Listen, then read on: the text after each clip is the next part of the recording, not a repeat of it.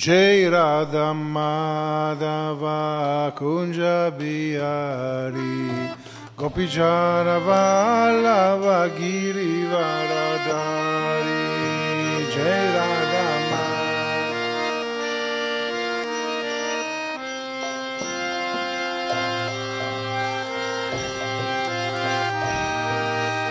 Jai Radha Madhava Kunja Gopijana Vallava Giri Varadari Jai Radha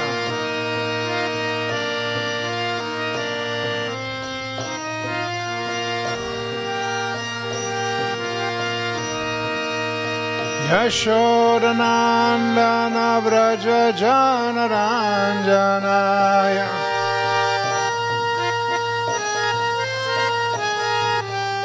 Yashodanandana Vraja Janaranjanaya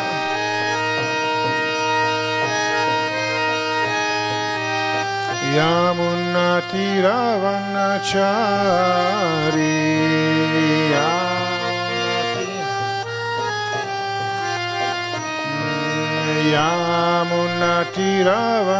Yamunatiravannachari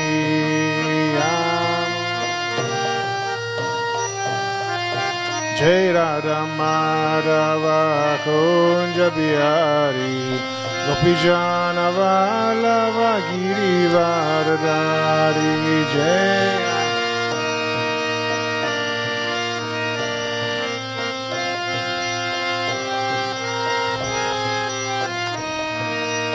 Yashodanandana Vraja Janaranjanaya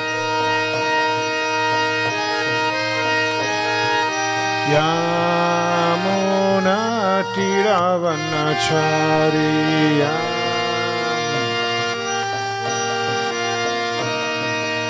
Jai Radha Madhava Kunja Bihari Gopijana Vallava Giri Varadari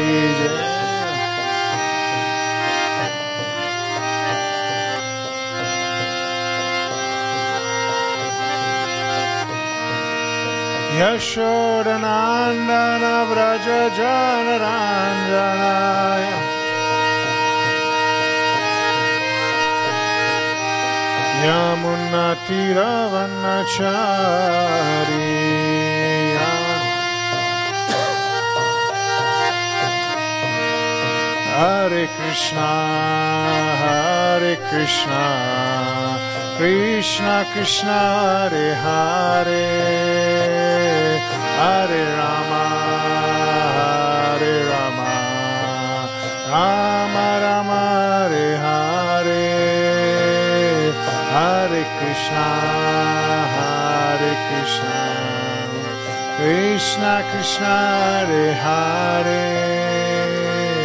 Hare Rama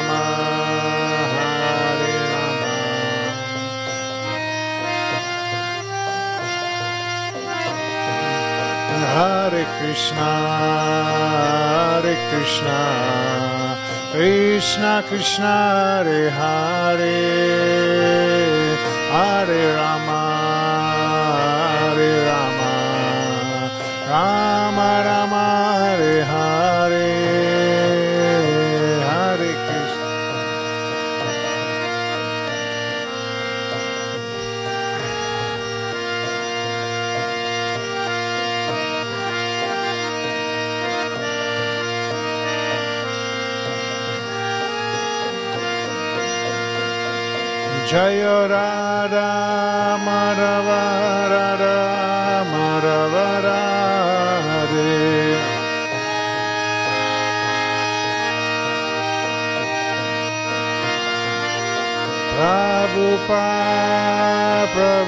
Prabhupada Prabhupada Jai Prabhupada.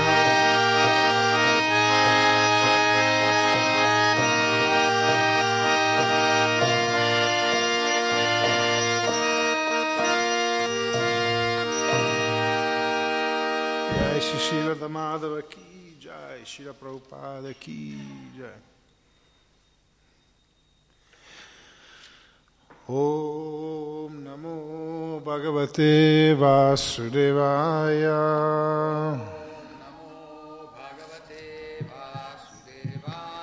ॐ नमो भगवते वासुदेवाय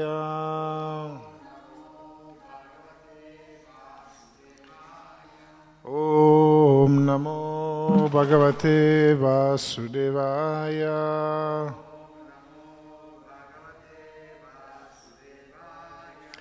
Hare Krishna, benvenuti a tutti, saluto anche chi ci sta ascoltando da casa. Siamo Srimad Bhagavatam, capitolo decimo, canto, eh, canto decimo, scusate, capitolo terzo, intitolato L'apparizione di Sri Krishna e leggiamo i versi dal 15 al 17, c'è anche una spiegazione lunga, quindi leggiamo solo, solo il primo, insieme il verso numero 15. Yate me vikrita bhavas. Yate me vikrita bhava Tatate vikritai saha. Tatate vikritai saha. Nana virya pritak bhuta. Nana virya pritak bhuta वीरजं जनयन्ति। वीरजं जनयन्ति। याते मे विकृता भावास् तथा ते तातते विकृतैः सह नावीरा वीर्या प्रीताभूता धीरजं जनयन्ति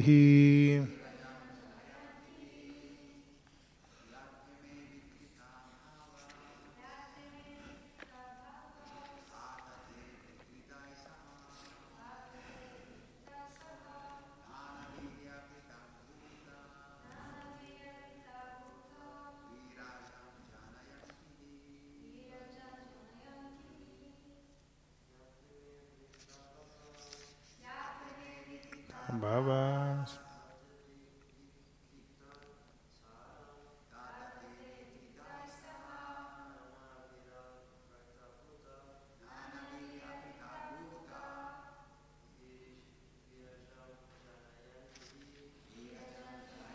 Ki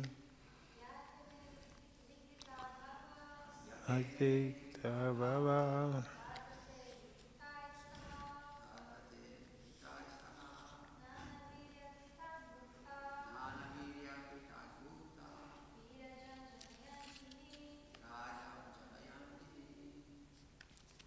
Leggiamo direttamente la traduzione e spiegazione.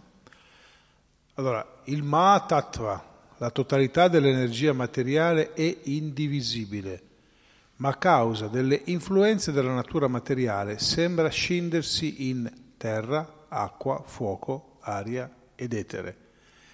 Per l'intervento dell'energia vivente Jiva Bhuta, queste energie separate si combinano tra loro per formare le manifestazioni cosmica visibile, ma in realtà l'energia totale già esiste prima della creazione del cosmo. L'energia materiale totale quindi non entra mai veramente nella creazione. Similmente, sebbene tu sia percepito mediante i nostri sensi grazie alla tua presenza, i sensi non possono veramente percepirti, né puoi essere sperimentato con la mente o con le parole. Avam Manasha Gochara. Con i nostri sensi possiamo percepire alcune cose, ma non tutto. Possiamo per esempio usare gli occhi per vedere, ma non per assaggiare. In conseguenza di ciò è chiaro che tu superi la capacità di percezione dei sensi. Benché tu sia in contatto con le influenze della natura materiale, non ne puoi essere toccato. Tu sei il fattore primo di ogni cosa, l'anima suprema, onnipresente e indivisibile. Per te non c'è dunque esterno o interno. Tu non sei mai entrato nel grembo di Devaki, piuttosto tu ci sei sempre stato. Spiegazione. Questo concetto è spiegato dal Signore stesso nella Bhagavad Gita. Mayam tatamidam sarvam jagdavyakta murtina mastani sarvabhutani nachaham te avashtita. Questo universo è tutto penetrato da me, nella mia forma non manifesta. Tutti gli esteri sono in me, ma io non sono in loro. Dio, la persona suprema, non può essere concepito mediante i sensi materiali grossolani. È detto che il nome di Sri Krishna, la sua fama, le sue imprese e ciò che lo riguarda non possono essere compresi con i sensi materiali. Egli si rivela soltanto a colui che si impegna nel puro servizio devozionale sotto una guida adeguata, come affermato nella Brahma Samhita. Pramanjana Churita Bhakti Vilocanena Shantasa Deva Ridaye Suvilokayanti. È possibile vedere continuamente Dio, la persona suprema, all'interno e all'esterno di se stessi, se si nutre verso di Lui un'attitudine d'amore trascendentale. Per la massa, quindi, Egli non è visibile. Nel verso della Bhagavad Gita abbiamo, che abbiamo appena citato, è detto che sebbene egli sia onnipresente e pervada ogni cosa, non può essere concepito mediante i sensi materiali. Ma in realtà, anche se noi non possiamo vederlo, tutto riposa in lui, come è spiegato nel settimo capitolo della Bhagavad Gita. L'intera manifestazione cosmica materiale non è che la combinazione delle sue differenti energie, quella superiore, spirituale, e quella inferiore, materiale.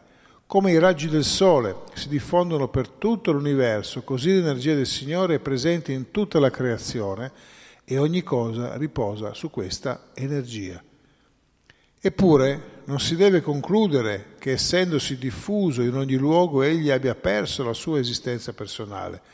Per confutare questo argomento il Signore afferma io sono in ogni cosa e ogni cosa riposa in me, eppure non ne sono toccato. Il re, per esempio, è un capo di governo che può essere considerato la manifestazione della sua energia. Tutti i vari ministeri e dipartimenti amministrativi non sono altro che differenti energie del re e ogni dipartimento si basa sul potere del re. Tuttavia, ciò non significa che ci, sia, eh, che ci si debba aspettare di trovare il re in persona in ogni ministero. Questo è un esempio piuttosto grossolano, ma tutto ciò che vediamo, tutto ciò che esiste in questo mondo materiale come in quello spirituale, riposa nell'energia di Dio, la persona suprema. La creazione ha luogo mediante la diffusione delle differenti energie del Signore e come affermato nella Bhagavad Gita, Egli è presente in ogni luogo con quella che è la rappresentazione della sua persona, cioè la diffusione delle sue diverse energie. Si potrebbe obiettare che Dio, la persona suprema, che crea l'intera manifestazione cosmica con un semplice sguardo, non può discendere nel grembo di Devaki, la moglie di Vasudeva. Per estirpare quest- delle radici di questa obiezione, Vasudeva disse: Mio caro Signore, non è affatto sorprendente vederti apparire nel grembo di Devaki, perché anche l'intera creazione ha avuto sempre origine nello stesso modo tu eri disteso nell'oceano causale, nella forma di Mahavishnu, e semplicemente con il tuo respiro hai portato all'esistenza innumerevoli universi. Poi sei entrato in ciascuno di questi universi come Garbhoda Hasaki Vishnu e ancora ti sei espanso come Kshiroda Kashai Vishnu, entrando nel, nel cuore di tutti gli esseri viventi e persino nell'atomo. Perciò il fatto che tu sia entrato nel grembo di Devaki può essere spiegato nello stesso modo. Sembra che tu vi sia entrato, ma simultaneamente sei onnipresente. Qualche esempio materiale può aiutarci a comprendere questo concetto. La totalità dell'energia materiale rimane intatta anche dopo essere stata divisa in 16 elementi. Il corpo materiale non è altro che una combinazione di cinque elementi grossolani, terra, acqua, fuoco, aria etere. Ogni volta che appare un corpo materiale sembra che questi elementi siano stati appena creati, ma in realtà tutti questi elementi sono sempre esistiti all'interno del corpo. Similmente, sebbene tu appaia come un bambino nel grembo di Devaki, esisti anche fuori di esso. Tu sei sempre nella tua dimora, eppure puoi espanderti simultaneamente in milioni di forme. È necessario comprendere la tua apparizione con la massima intelligenza, perché anche l'energia materiale emana da me. Tu sei l'origine prima dell'energia materiale, proprio come il sole, la fonte dei raggi solari. Come la luce del sole non può coprire il sole stesso, così tu non puoi essere coperto dall'energia materiale, che è solo una tua espansione. Tu sembri discendere nelle tre influenze della natura materiale, ma in realtà non puoi esserne coperto. Questa verità può essere compresa solo dai filosofi intellettualmente più elevati. In altre parole, per benché tu sembri essere situato nell'energia materiale, non ne sei coperto. La saggezza vedica ci insegna che il Brahman supremo manifesta il suo splendore e in conseguenza di ciò ogni cosa è illuminata. Apprendiamo dalla Brahma Samhita che il Brahma Jyoti, la radiosità del Brahman, emana dal corpo del Signore Supremo e dalla radiosità del Brahman tutto trae origine. È detto inoltre nella Bhagavad Gita che il Signore è il sostegno della radiosità del Brahman. E Lui in origine la causa prima di ogni esistenza. Sfortunatamente però le persone meno intelligenti pensano che quando Dio, la persona suprema, discende in questo mondo materiale, assuma qualità materiali. Tali conclusioni, dedotte da persone di scarsa intelligenza, non sono sintomo di maturità. Om Gyanati Miranda Syagyanam Janasarakaya Chaksurumiritam Gyanatasmai Shri Gurave Namah Sri Chaitanya Manubhistam Stapitam Yanabhutale Shvayam Rupa Kadamayam Dadatishva Padantikam Vanchakalpatarubhyascha Kripa Sindubhyeva Cha Patitanam Pavanebhyo Vaishnavebhyo Namo Nama Sri Krishna Chaitanya Prabhu Nityananda Sri Advaita Gadadara Sivasati Gaura Bhaktavrinda Hare Krishna Hare Krishna Krishna Krishna Hare Hare Hare Rama Hare Rama Rama Rama Hare Hare Allora, in questa lungo insieme di versi e questa lunga spiegazione in realtà ci è spiegato come noi Vaishnava, come la cultura vedica eh, ci illustra, ci fa comprendere come avviene la creazione. Tante volte ci troviamo a parlare di questo aspetto, sapete, tutti gli scienziati continuano a, fare, a elaborare teorie, di vario tipo sulla, sulla, sulla creazione, sulla manifestazione materiale, ma a oggi nessuno ha ancora risposto alla domanda elementare, da dove arriva tutta questa materia, come si sia poi espansa, come si sia evoluta, come si sia trasformato, e questo lo stanno, lo stanno capendo, stanno avendo un sacco di informazioni, un sacco di elaborazione, sono un sacco di riviste scientifiche pensate solo 150 anni fa o giù di lì, insomma, forse qualche, qualche anno in più o qualche anno in meno, ancora i dottori non avevano neppure capito che quando si doveva operare qualcuno bisognava lavarsi le mani. Infatti moriva un sacco di gente di setticemia. Questi semmai sono questi film che si vedono che raccontano le storie. Semmai c'era qualcuno col sigaro in bocca mentre era lì che tagliava qualcuno e poi dice questo è morto, è morto per complicazioni, e eh, certo, l'hai, l'hai, l'hai, ucciso tu, perché non era tanto l'operazione in sé, ma tutto l'ambiente in cui ci trovavi. E non è che stiamo parlando di tanto tempo fa, eh, stiamo parlando di qualche secolo fa. Avevo detto una, una cosa tempo addietro eh, disgustosa, che addirittura c'era stato un periodo nel, nel Medioevo in cui i medici dicevano che lavarsi faceva male, perlomeno in certe parti del, del mondo, qua in particolare, forse in questa zona dell'Europa, e quindi sconsigliavano il lavaggio. E quindi immaginate che puzza no, che c'era. E, di, è da lì che venne fuori che furono inventati i profumi, perché dovevano coprire questa puzza.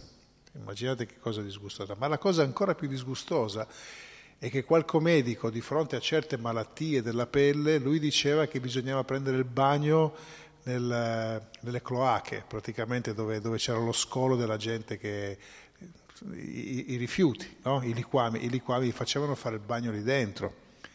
E cose allucinanti, dice, ma perché questi eh, andavano con le loro immaginazioni e sostanzialmente non conoscevano nulla di tutto quello che stava succedendo quando noi ci rifacciamo alla cultura vedica, la cultura vedica queste informazioni le aveva già da migliaia di anni, ma in certe parti del mondo non si sapeva praticamente niente, la gente viveva in una condizione barbara, a livello quasi del, de, de, degli animali, non sapevano cosa, cosa, fare, non sapevano come muoversi. Questo è Kali Yuga, Kali Yuga, dove una conoscenza molto più elevata poi entra, incomincia a degenerare, degenerare.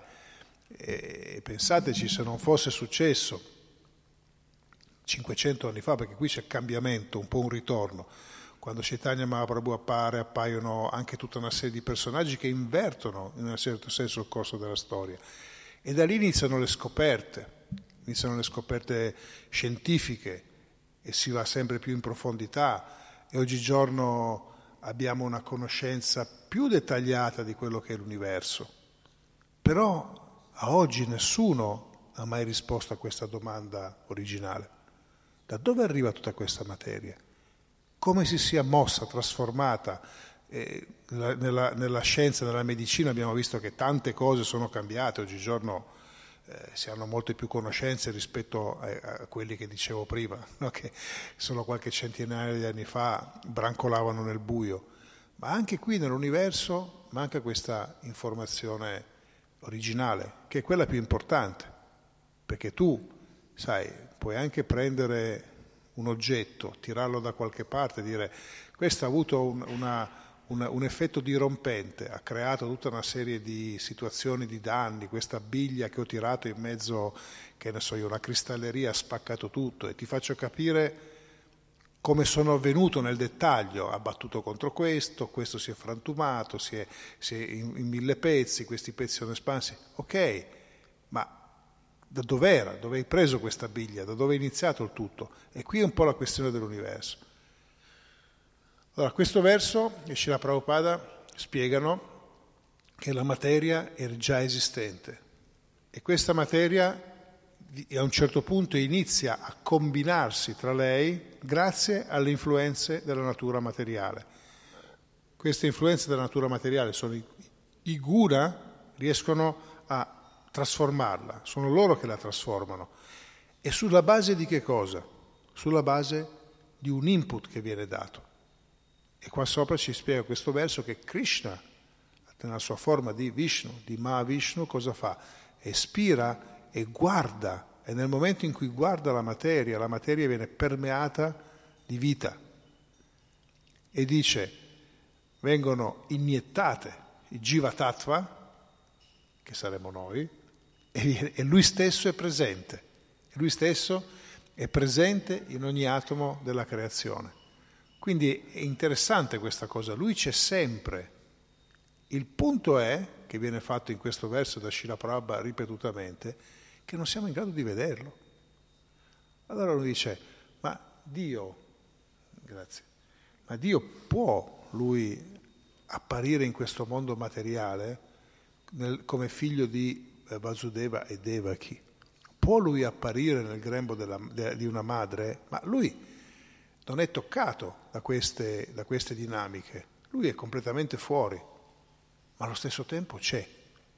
Questo, questo è cosa, un punto interessante. Lui dice, non è toccato, non è influenzato, quindi lui non ha bisogno né di nascere né di apparire così, si manifesta. Questo che dice Prabhupada qua sopra, lui è già nel grembo di Devaki, come già in ogni atomo della creazione. Non è che deve apparire, lui è già lì si rende manifesto. Vedete, cosa vuol dire rendersi manifesto? Un po' come noi a un certo punto andiamo a dormire, questo è un esempio molto, molto terra-terra, molto grossolano, andiamo a dormire, siamo lì fermi, zitti, e, e se qualcuno in quell'appartamento dice non c'è, questa persona non c'è, c'è, è lì, ma è inattivo, è fermo, dorme. Dice, poi a un certo punto si alza e dice, ah, è apparso questo, che è apparso? Era già lì, era già lì, come Krishna era già lì.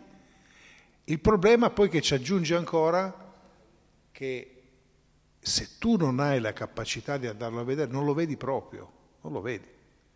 Avete mai fatto questi giochi su internet così dove dice, scopri quella situazione, scopri l'intruso. Mi ricordo che una volta c'era questo, ci sarà ancora credo, questo cruciverba, la, la settimana enigmistica, no? c'era un giochino, diceva scopri la cosa anomala, c'è, c'è questa cosa qua dentro, dimmi dov'è. Oppure ogni tanto appaiono questi giochi, dimmi dov'è il coniglio in questo, in questo scenario, perché è talmente ben mimetizzato che non lo vedi. Allora tutti lì per, per gioco si mettono, guarda, guarda, guarda, eh? e poi alla fine quando qualcuno, quando riescono a identificarlo, qualcuno te lo fa vedere, dice, ah, è vero, era lì, no? E quindi non è che non c'era, c'era già, eri tu che non eri in grado di vederlo.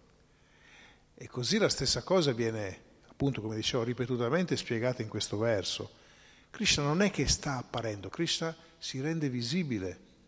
E, e, e con chi si rende visibile? E questo è di nuovo, lo, lo ripetiamo allo sfinimento questo concetto, non è possibile conoscere Krishna attraverso i sensi, a meno che lui faccia uno show, quindi allora, eccomi qua, no? Io sono in, mezzo, sono in mezzo a tutto, sono ovunque, ma a un certo punto, vum, eccomi, mi vedi? Allora anche tu che non eri in grado di vedermi minimamente ti faccio vedere. Ma Krishna non è interessato a fare queste cose. È per quello che non è tanto che bisogna che lui si renda disponibile. Il, la cosa è al contrario, le persone si devono qualificare per poterlo vedere. Questo è, ad esempio, un, un concetto che spesso viene eh, poco trattato nelle, nelle, religioni in generale. Dice, uno si aspetta che Dio si renda manifesto, oppure ogni tanto eh, si sente, no? anche tra volte tra i devoti viene fuori questa considerazione, si aspetta che arrivi qualcosa, questo segnale. Il segnale c'è già, è già lì, è già lì presente, sei tu che non sei in grado di vederlo. Allora come bisogna fare per poter vedere Krishna? Prabhupada lo dice, servirlo, Krishna, con amore e devozione, sotto la guida di una persona qualificata. Allora, una persona si, si prepara, questi sensi diventano spiritualizzati, si spiritualizzano, e allora a quel punto lì la visione si schiarisce. E come si fa a purificare i sensi, a spiritualizzare i sensi? Questo è un punto di nuovo importante, perché poi queste domande qua devono essere tradotte in pratica. Dice sì, bel, belle parole, belle... e poi cosa facciamo? Allora, le guide qualificate, gli acharya, ci hanno detto chiaramente sadhana bhakti. La sadhana è un aspetto importante. Sadhana cosa significa? Tutto un insieme di regole, di regolamenti e di pratiche in cui sostanzialmente a cosa ti portano? Perché intanto qualcuno fraintende su questo, su questo, punto, un po' dappertutto, non sto parlando solo tra di noi, ma un po' in generale. Cioè, no, tu fai quelle pratiche lì, quindi sei così, quindi sei cattolico, quindi sei cristiano, quindi sei induista, perché allora tu fai quello, no, non lo diceva qualche tempo fa, ah tu fai quello, quindi sei induista, io faccio quell'altro, quindi sono cristiano. No, tu stai seguendo delle pratiche e queste pratiche dovrebbero avere nella loro essenza una funzione specifica che è quella, in primis,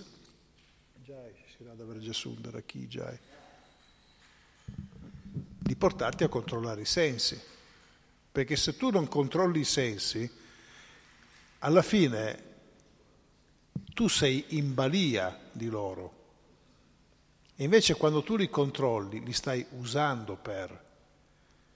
nel primo caso sei usato, quindi rispondi direttamente all'attrazione sensoriale. Il senso mi chiede questo e io rispondo, cerco di appagarlo. Questo è il livello proprio terra-terra, in cui purtroppo la maggior parte delle persone oggigiorno eh, sta. E la mente continuamente non ha, mai, non ha mai pace, continua sempre a cercare un qualcosa per poter essere soddisfatta. E come cerca di farlo? Attraverso i sensi. Allora dice, vista, io sono irrequieta, dammi qualcosa che mi appaghi. La vista vede qualcosa, ah che bello questo, sì, eh? finito. Cosa c'è adesso di nuovo? Ah, aspetta, tu, eh, olfatto, dimmi qualcosa. Ah, senti che profumo, senti che questo, ah, no, che bello. Allora c'è da mangiare, mangiamo, no? Ah, adesso, adesso cosa c'è di nuovo? Continuiamo sempre a, in balia dei sensi.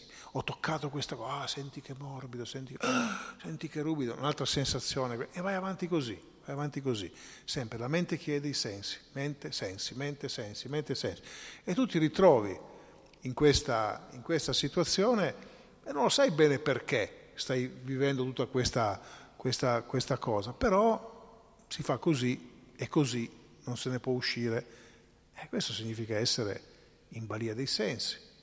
E tu vuoi vedere Krishna quando tu sei completamente deviato dalle circostanze esterne? Cioè lui è lì, ma tu riesci a vederlo? No, perché tu sei completamente concentrato su altro. Allora la sadhana che uno può chiamarla in altro modo, non in sanscrito, le pratiche, eccetera, hanno proprio questa funzione di dire ferma un attimo, questi sono strumenti o sono io? Allora, questa, questa, comprensione non è che la si ha così, perché a un certo punto sono stato illuminato e ho, e ho capito le cose, no, la pratica costante, dice Krishna, porta al distacco. Non è che dice la pratica ogni tanto, la pratica costante. Quindi tu cosa vuoi ottenere nella vita?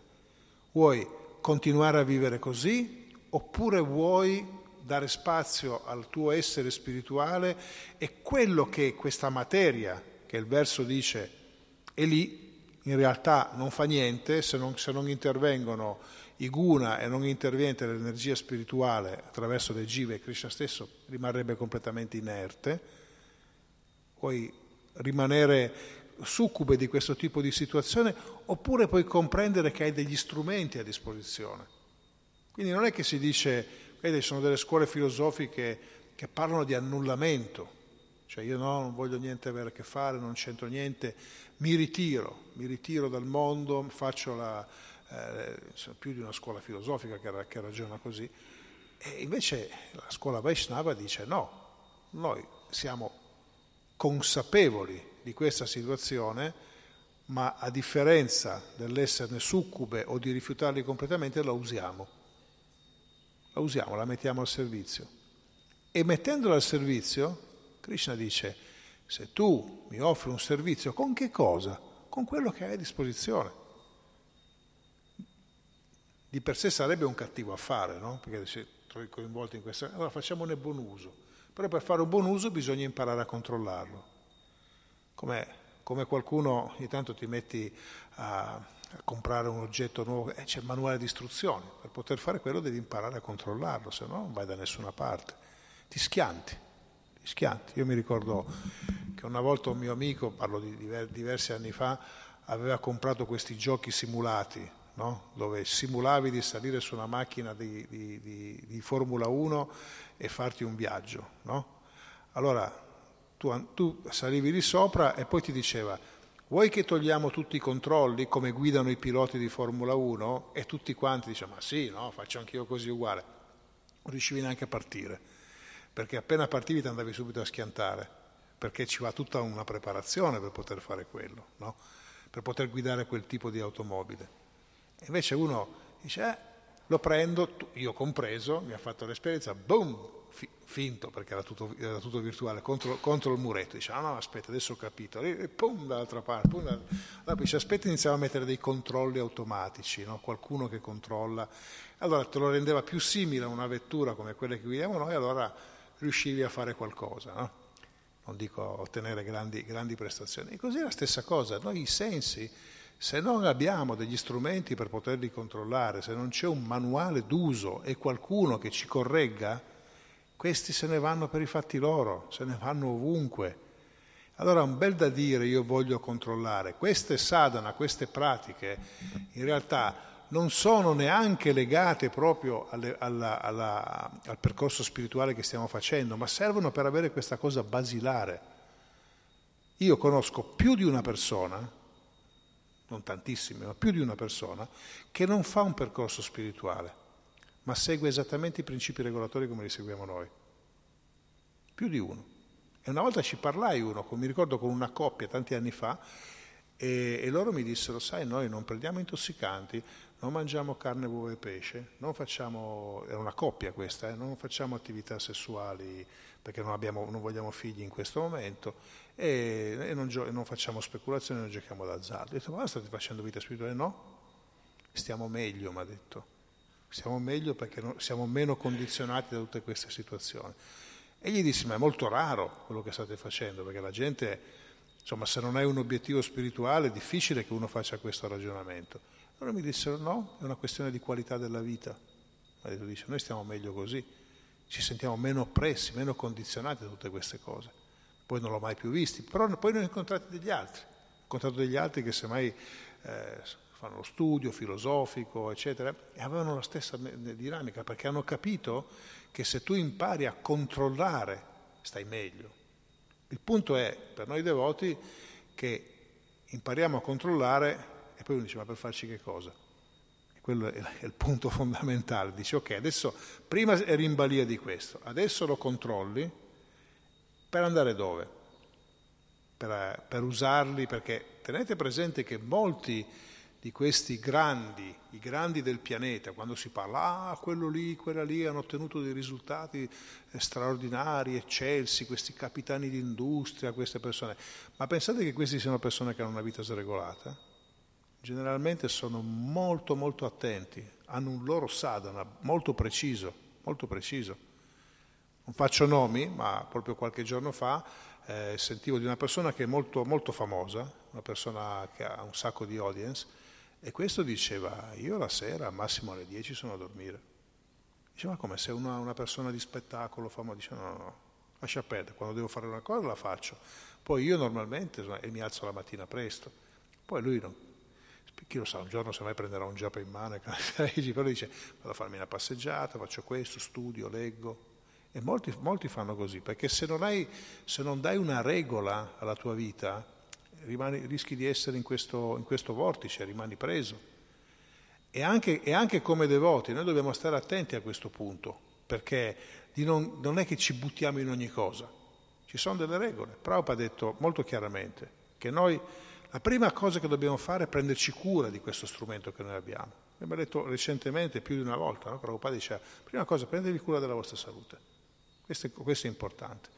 Questa qui è una condizione sine qua non, non che trascuri quello per, per qualcos'altro. Poi, la prima pratica che dobbiamo fare qual è? Chi si ricorda? Qual è la prima pratica che Prabhupada ci ha detto di fare? Cantare il mantra. Ecco, questa è la prima cosa in assoluto. Poi è chiaro, ci possono essere delle condizioni in cui semmai non è la prima cosa che fai nella giornata, tipo chi fa servizio in Pugiari.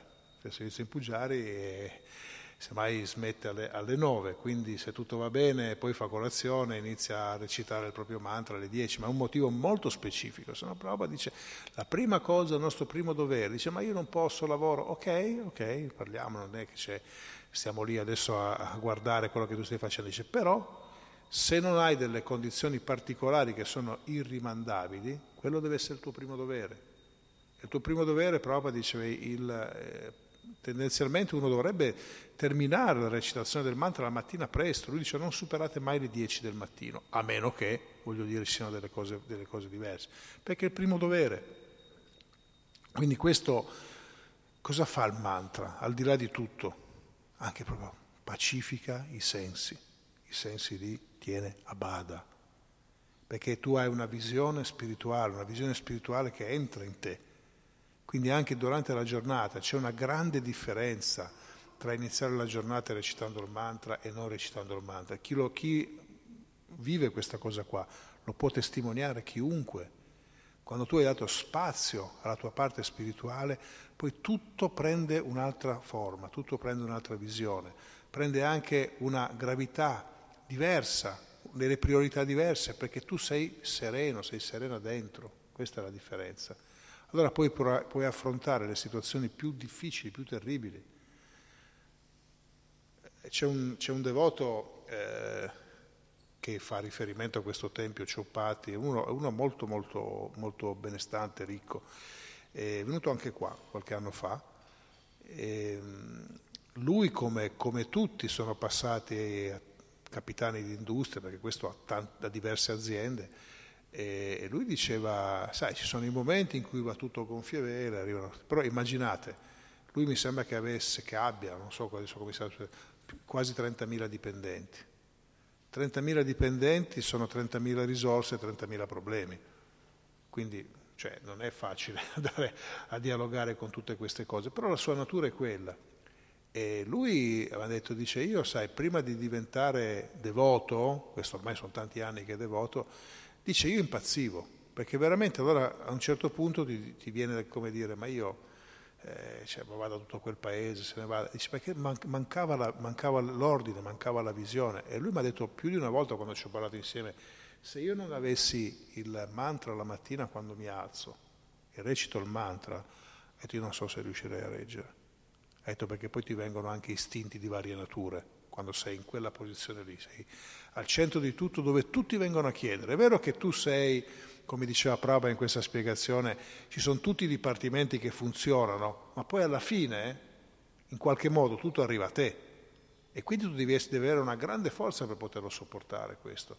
Allora, o c'è questa forza dell'ego immensa. Guardate questi personaggi che sono famosi, hanno un ego spaventoso, vogliono sempre farsi, vogliono avere potere, vogliono avere, perché sono completamente presi dalla materia. E invece uno che abbia una visione spirituale fai al contrario, utilizzi questa situazione qua e cerchi di capire dove vuoi andare. La tua natura è quella.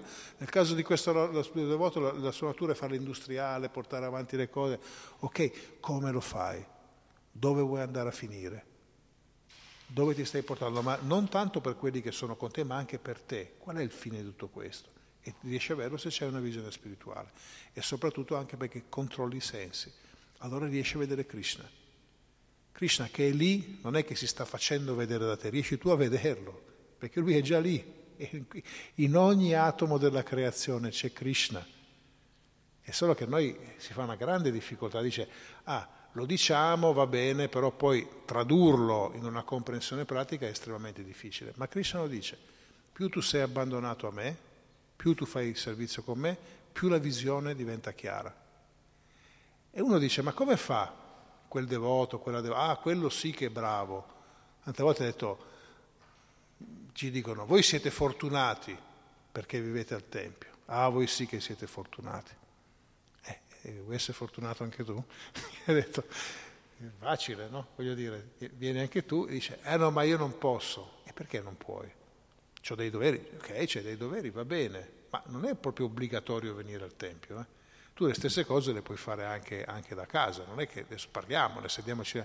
No, no, ma io, meno male che, ah, voi siete così fortunati. E no, non è così fortunati, è la differenza tra prendere seriamente le cose, volersi impegnare con tutto il tempo, la gradualità, il percorso che ci può essere, e invece avere l'informazione e girarci lì.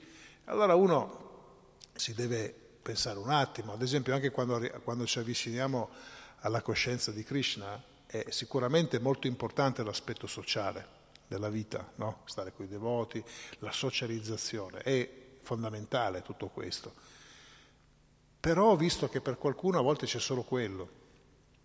E, mm, sì, va bene, ma ci va anche il resto, ci va anche proprio l'impegno personale, il, la sadhana, perché Prabhupada dice noi siamo dei sadhaka, cioè, siamo persone che sono legate e dice no ma il sadhana all'inizio questo serve per farti capire, poi dopo quando sei maturato non, dice no vai avanti, continua, continua perché Krishna dice i sensi sono così forti e impetuosi, dice nella Bhagavad Gita, che trascinano via persino la mente dell'uomo saggio che si sta sforzando di controllarli. E per quello che l'uomo saggio, l'uomo e la donna saggia che sono arrivati al livello di controllo dei sensi non danno del tu alla natura materiale come si dice, rimangono sempre guardinghi, perché sanno che in qualsiasi momento possono essere portati via. E questa intelligenza viene da Krishna. Ecco che allora, anche quando non hai voglia, anche quando a volte si fa un sacco di fatica, pensate, d'inverno, mi devo alzare, devo fare, ma perché? Meglio stare qua tranquilli. No, proprio lì che vengono fuori, senza essere fanatici, senza paranoia, non sto dicendo che bisogna fustigarsi per poter fare queste cose, ma è una, un'attitudine mentale. Di nuovo la mente tende sempre a prendere il sopravvento. L'unico modo per poterla controllare è quello di dare spazio alla spiritualità, allo spirito che c'è nel nostro vero sé. Allora a quel punto lì i sensi si calmano, la visione si schiarisce. Se non facciamo questo rimaniamo confusi, rimaniamo in balia di questa situazione e ci sono varie gradualità perché la natura materiale è sempre Krishna stesso, una sua manifestazione esterna. E sta, sta a noi lavorarci per poter entrare in sintonia.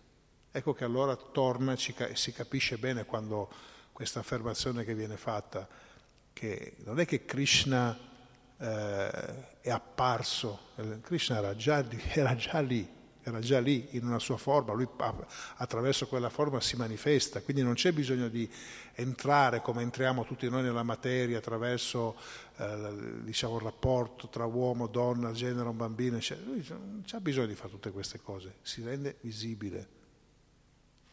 Ok? Questa è, è, la differenza sostanziale. Noi non, non, possiamo, noi siamo completamente avvolti da questa situazione, quindi passiamo attraverso questi stadi della materia per poter manifestare che cosa? Noi stessi.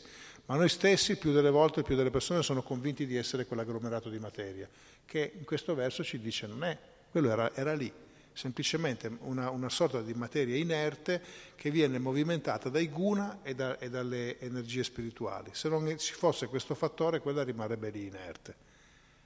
Quindi il, il, il principio fondamentale da dove arriva la materia, quello che dicevo all'inizio, e che cosa la mette in movimento, questa dovrebbe essere la domanda che ci facciamo tutti. Solo che a livello scientifico questa domanda qui mh, non viene molto considerata, o viene considerata sotto, sotto un altro piano perché noi più che andare a capire quali sono i movimenti della materia, che sono affascinanti, eh, perché tutto, tutta la creazione materiale è affascinante, mi dica qualcuno del contrario, anche solo capire come, come la vita si manifesta, come si muove. Pensate al ciclo dell'acqua, che uno ci pensa al ciclo dell'acqua, ma cioè, tu c'hai dell'acqua immagazzinata negli oceani con il sale, perché c'è il sale dentro? Perché se no andrebbe male, no? Perché se tu lasci dell'acqua ferma questa diventa stagnante e poi va male. Tant'è vero che i laghi hanno un punto di entrata e un punto di uscita per poter far circolare l'acqua. Poi questa arriva, c'è il sale dentro, arriva il sole, l'evaporazione la porta su e immagazzina milioni di tonnellate di acqua lì sospese nell'aria. E poi a un certo punto questa viene riscaricata e riportata sulla terra. Ah, un fenomeno bellissimo, lo conoscono in tutti i dettagli addirittura certo vogliono andarlo a controllare. Ho capito, ma non è proprio una cosa semplice da mettere in moto. Ci deve essere dietro qualcosa o qualcuno che ha organizzato tutto questo. Se tu invece mi studi solo il fenomeno di per sé e cerchi di pilotarlo, è già una buona cosa che tu ne sappia di più, ma manca la conoscenza della, della, della, della parte iniziale. E quello non puoi dare per scontato che ci sia. È un po' la, la, la, visione del bambino, se volete, questa qua, no? di dire eh, ci sono delle cose, qua dentro ci sono il quaderno, le matite, questo e quell'altro, e ci sono, e ci sono, e chi ce l'ha portata? Mamma papà che sono andati dal cartolaio, hanno comprato, hanno messo lì, se no queste non c'erano. No, il bambino riesce a vedere solo c'è questo, cosa ci faccio con questo? Poi andando avanti scopre che per poter fare questo in origine ci va qualcuno che vada a lavorare, qualcuno che prenda uno stipendio, che paghi le bollette, che vada a comprare questo, eh, per poterti dare un tavolo a te dove andare a poter andare a disegnare. Quindi noi quando parliamo di natura materiale, la nostra visione dovrebbe essere quella di andare all'origine, non quella di fermarsi a semplicemente osservare quello che sta succedendo. E questo lo riusciamo a vedere attraverso la ricerca la speculazione, la ricerca filosofica, la ricerca intellettuale, riusciamo ad avere delle comprensioni, ma quando poi noi dobbiamo, vogliamo andare a comprendere chi c'è dietro tutto questo, Cristo lo dice, solo se mi servi con amore e devozione, solo se stabiliamo un rapporto di amore, questo ti diventa chiaro, se no riuscirai a comprendere le dinamiche, riuscirai a comprendere molte cose, ma fermerai a un certo punto. Jai, Shila Prabhupada, chi? Jai. C'è qualche domanda, commento, riflessione?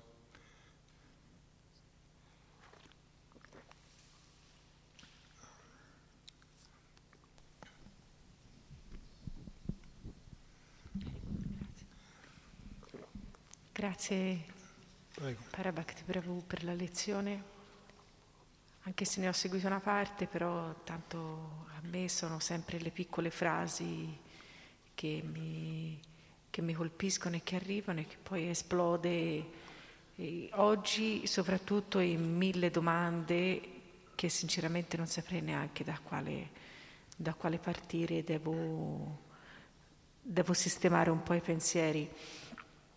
E, e quindi no, ho troppe, ho troppe cose in testa, anche perché poi sono successe anche delle cose in questi giorni che mi portano a pensare sì, ok, la mia sadhana deve essere più, un po' più regolata, un po' più, um, un po più regolata. Ecco, questa è la, è la, è la cosa. Cioè, se non mi do delle regole, io tanto lo so che prendo e parto, poi mi do le scuse, eh, ad esempio, o perché sono troppo stanca o perché il corpo non ce la fa e allora mi dico alle volte, ad esempio stamattina avevo messo la sveglia alle 3 e alle 3.25 perché fra che mi, il TILAC e tutto quanto, fra che sto imparando a mettere il sari e poi dai da mangiare ai gatti se no durante il giapamala mi disturbano, insomma, cioè, la doccia, i denti e quello e quell'altro, perdo un'ora, un'ora e passa, se no dopo non riesco a recitare tutto il mantra. E sono, la sveglia la devo mettere in bagno perché se la metto vicino al letto la spegni e finita. La spengo, 10 minuti, 10 minuti, 10 minuti, 10 minuti, quindi mi alzo, vado in bagno e stamattina anche lì ero lì, oh come sono stanca. Poi ho detto no Melissa, devi fare troppe cose, non puoi, non puoi. E quindi però poi dopo ho paura che se... Eh, eh, e giorno dopo giorno, giorno dopo giorno, poi arriva il giorno in cui va bene, spengo la sveglia, dal bagno torno direttamente eh, sul letto. Certo, ci va determinazione e allo stesso tempo ci va equilibrio, perché come ho detto prima Prabhupada diceva che la salute è importante, quindi eh, se noi siamo troppo stanchi si vede che abbiamo bisogno di più riposo. A volte, a volte bisogna trovare anche l'equilibrio in questo, eh, perché una cosa è la pigrizia e una cosa invece è avere necessità di un, di un maggior riposo. Quindi bisogna trovare equilibrio in queste due cose, perché non è che tutti... Io conosco ieri, cioè un devoto dice io dormo due ore per notte, ma non è che sono tanti che dormono due ore per notte e poi riesce a rimanere lucido. No, io ce ne sono più di uno, eh, sinceramente, che io conosco che dormono pochissimo. Eh, però è una cosa legata al fisico che hai, non è, non è che tutti possono fare così bisogna trovare equilibrio in tutto quello, però vedere la, la mano di Krishna, avere la serenità di accettarla, non è così semplice. Allora, in questi giorni, sapete che ieri ha lasciato il corpo questo, questo devoto Panchajangri Prabhu, che era, insomma, Prabhupada stesso ha detto che era, sono anime, anime particolari, abbandonate, no? E allora ieri, siccome il martedì c'è sempre una riunione di un paio d'ore con responsabili di tutto il mondo, e ovviamente primi dieci minuti li abbiamo passati, dieci minuti, un quarto d'ora a raccontare delle cose su di lui, perché lo conoscevano, lo conoscevano tutti. E lui ha vissuto un'esperienza un 7-8 anni fa o 10 anni fa un po' particolare, perché lui è sempre stato brahmachari, ma era stato accusato di aver avuto non so che cosa, non, era ben chiaro, no? non era una relazione, ma era una cosa molto nebulosa con una devota. No? Allora per questo tipo di relazione, visto anche la sua posizione che aveva come, come esempio davanti a tutti, come Pugiaria, Maya pure eccetera, è stato punito. È stato per due anni, eh, gli è stato tolto l'abito di Brahmachari, lui ha vissuto il Griasta. E raccontava a questa persona che con lui era molto, molto intimo, molto insieme, che a un certo punto, quando lui è finita la, la, sua, la sua, punizione, che gli aveva già parlato, dice, io quando siamo andati lì gli ho detto sì, però Panciagiangri, eh, in, in, realtà dice non è stata mai chiara questa situazione, non è che è venuto fuori in maniera evidente che tu avessi fatto quello. Dice, e perché tu non hai, non hai contestato non, e non, non, ti sei ribellato a questa punizione? E lui ha detto, ma se Krishna me lo manda vuol dire che semmai non l'ho fatto in questa vita, ma in, quella, in una precedente l'avrò fatto prima. Quindi è arrivata, prima, prima o dopo è arrivata la punizione. No? Ha detto, e cosa mi devo fare? Mi devo ribellare? Capisce? Lui ha detto, quando mi ha detto questo, ho capito veramente che questo qui era un devoto avanzato, spiritualmente. Perché puoi fare mille discorsi, mille cose, poi sapete, poi gli indiani tendono sempre a idealizzare le persone, mettere tutti sul, sul, sull'altare. Però dice, poi in queste cose si va a capire veramente come sei il tuo avanzamento spirituale.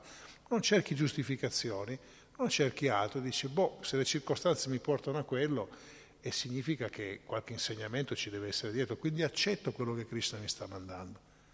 che non è facile, è da fare, cioè, ne parliamo, poi bisogna vedere se capita a noi una cosa del genere. Prima cosa, la tendenza è quella di reagire, dire ah io non c'entro, scaricare la colpa addosso agli altri. Qui si vede anche l'avanzamento di una persona, quelli che semmai fanno una cosa, però poi quando c'è da risponderne lo scaricano sugli altri. Ah no, io, è lui che me l'ha detto, quell'altro che me l'ha detto, quell'altro che me l'ha detto.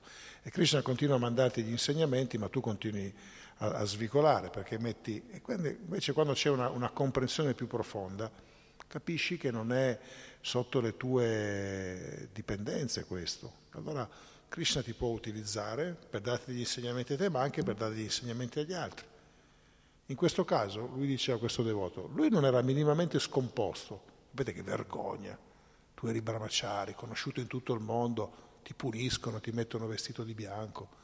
Cioè, gente che non, non, esce più di casa per questa vergogna qua. E lui si è preso la punizione, poi quando è, andato, quando è finita ha ricominciato a fare questo e dice eh, l'ho fatto perché sicuramente ne ho combinata qualcuna. Non, non, adesso, ma l'ho combinata. Se mi è arrivato questo perché l'ho combinata. Vedete la differenza di una persona serena dentro che accetta quello che Krishna gli manda. Però per arrivare a quel livello lì non ci arrivi così a caso o perché sei benedetto e ti devi impegnare. Tant'è vero io lui, tutte le volte che vado a Mayapur, non l'ho mai visto una, una volta che la mattina non fosse presente al Sadra, al Mogolartica, cose, sempre col giappa in mano, sempre dedicato. È chiaro, arrivi a questi livelli molto alti perché dietro c'è un tuo impegno, che poi diventa anche normalità, però per farlo diventare normalità ci hai dovuto lavorare e continui a lavorarci. Quindi questo è un, è, un, è un, punto importante, un insegnamento importante che ci dobbiamo ricordare, prendere esempio dai devoti che sono più avanti di noi, non sono arrivati così perché sono fortunati. Sì, siamo tutti fortunati ad arrivare in contatto con la coscienza di Krishna, poi dipende quanto tu seriamente la prendi la cosa, se la prendi seriamente puoi andare molto in alto, se non la prendi meno seriamente continui, sei sempre un'anima speciale, un'anima fortunata, ma il percorso può essere più rallentato, con equilibrio e senza fanatismo, perché poi bisogna trovare giusta, il giusto passo per poter andare avanti. Sì, sicuramente. Ti è venuto qualcosa? eh no, il fatto del difendersi. A me quando sento qualcosa che non mi torna mi va sottovuoto la vena qui, proprio mi va in sottovuoto, non ragiono più, prendo e parto, ma, ma parto eh, a testa bassa e, e, non mi tiene nessuno. E, ehm, ad esempio, con mia figlia ero sì rigida, però la mettevo davanti alle sue scelte, quello e quell'altro, se mi faceva arrabbiare troppo aspettavo, cioè quando la combinava grossa, io riuscivo a stare tranquilla, serena, far parlare a lei e poi dopo tranquillamente parlavo io. Eh, però mi rendo conto che più che vado avanti, più mi si tappa e più parto. Eh, mi sembra di aver perso questa capacità. Ecco, soprattutto adesso che ho a che fare con un adulto, Beh, sai, la, la, ognuno ha la sua natura, l'importante è metterla, appunto, se uno impara a metterla al servizio di Krishna, questa si trasforma in efficienza. E allora, una, se no, se, se, siamo in balia della, della spinta rajasica, la tendenza è un po' quella, no? Allora, andando avanti, uno impara anche a controllarlo.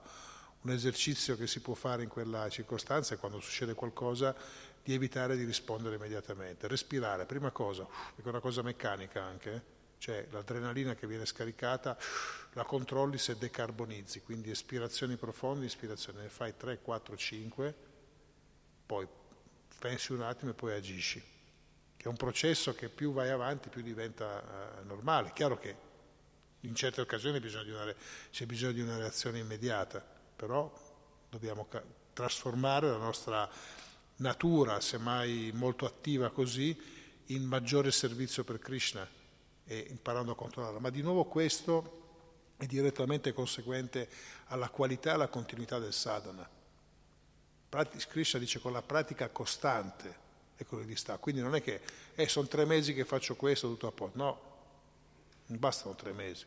durano tre anni, è un lavoro di, di, tutta una vita che poi voglio dire vai avanti con regolarità e poi quando uno si guarda indietro semmai vedi i miglioramenti che, che, uno, che uno ha fatto, ma c'è bisogno di andare avanti. Purtroppo siamo nel mondo dell'impazienza, la gente vuole tutto subito. Vedi, adesso vai su internet, se non si apre la pagina, la media, se non sbaglio, è diventata di 3,4 secondi, qualcosa del genere. Se non si apre, già, già andato via.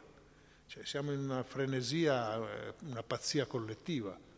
Eh, però la vita spirituale invece ha altri ritmi, che non significa che devi sederti, aspettare, no, altri ritmi, cioè altre modalità, altri approcci su que, sulla, sulle dinamiche appunto della, del controllo dei, dei, dei sensi e di conseguenza delle situazioni che ci stanno intorno. Ci va pazienza e continuità. L'impazienza nella vita spirituale non è un, un alleato, noi possiamo essere impazienti per ottenere dei risultati, quello sì, quell'impazienza lì va bene, ma poi in realtà eh, pensare di ottenere molto velocemente tutto non porta risultati continuativi. Noi lo vediamo, quante persone si avvicinano alla coscienza di Krishna e, e poi in 448 sembrano aver ottenuto chissà che risultati, poi dopo no, non li vedi più. È perché devi andare avanti. Cioè per arrivare ai livelli di questo devoto che ho citato prima, questo sono, ci ha lavorato 40 anni, ci ha lavorato 4 mesi. Quindi con calma, ognuno, ognuno, con la sua natura, ognuno con le sue potenzialità, non è che dobbiamo imitare nessuno, però andiamo avanti. Prabhupada dice, prenditi cura del tuo corpo, canta i giri, poi andiamo a fare tutto il resto. Metti questo davanti, perché questo ti pacifica tutto. Allora, ah, cantiamo 60 giri, 60, 70, però non è di cantare 60 giri, è di cantarne 16. Quanti ne canti? Uno, va bene. E poi pian piano, cioè, quando arriverai a quel livello lì, vedrai che tutto quanto si schiarisce maggiormente, ma proprio poi devi andare avanti. Non è una cosa così, perché poi devi arrivare al punto in cui l'impegno per Krishna è 24 ore al giorno, che non significa che devi fare solo una... devi avere anche quello che tu fai per la tua famiglia, per la tua situazione è strumentale perché cambia l'obiettivo. L'obiettivo è quello di essere coscienti di Krishna, di servire Krishna. In mezzo a questo mi serve una casa, quindi devo andare a lavorare, devo fare questo, devo fare quell'altro. Diventano strumenti e non sono più in preda a questa situazione, ma li uso per trovare la situazione migliore per me attraverso la quale io mi possa poi esprimere al meglio nella coscienza di Krishna.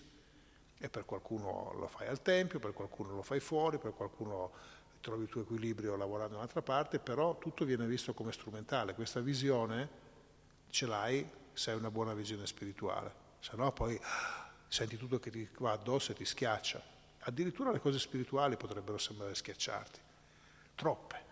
Quelli che vogliono fare troppo, vogliono fare tutto, no, calma, calma, cose per volta andiamo avanti. Andiamo a prendere passata. Già, Shila Prabhupada, chi?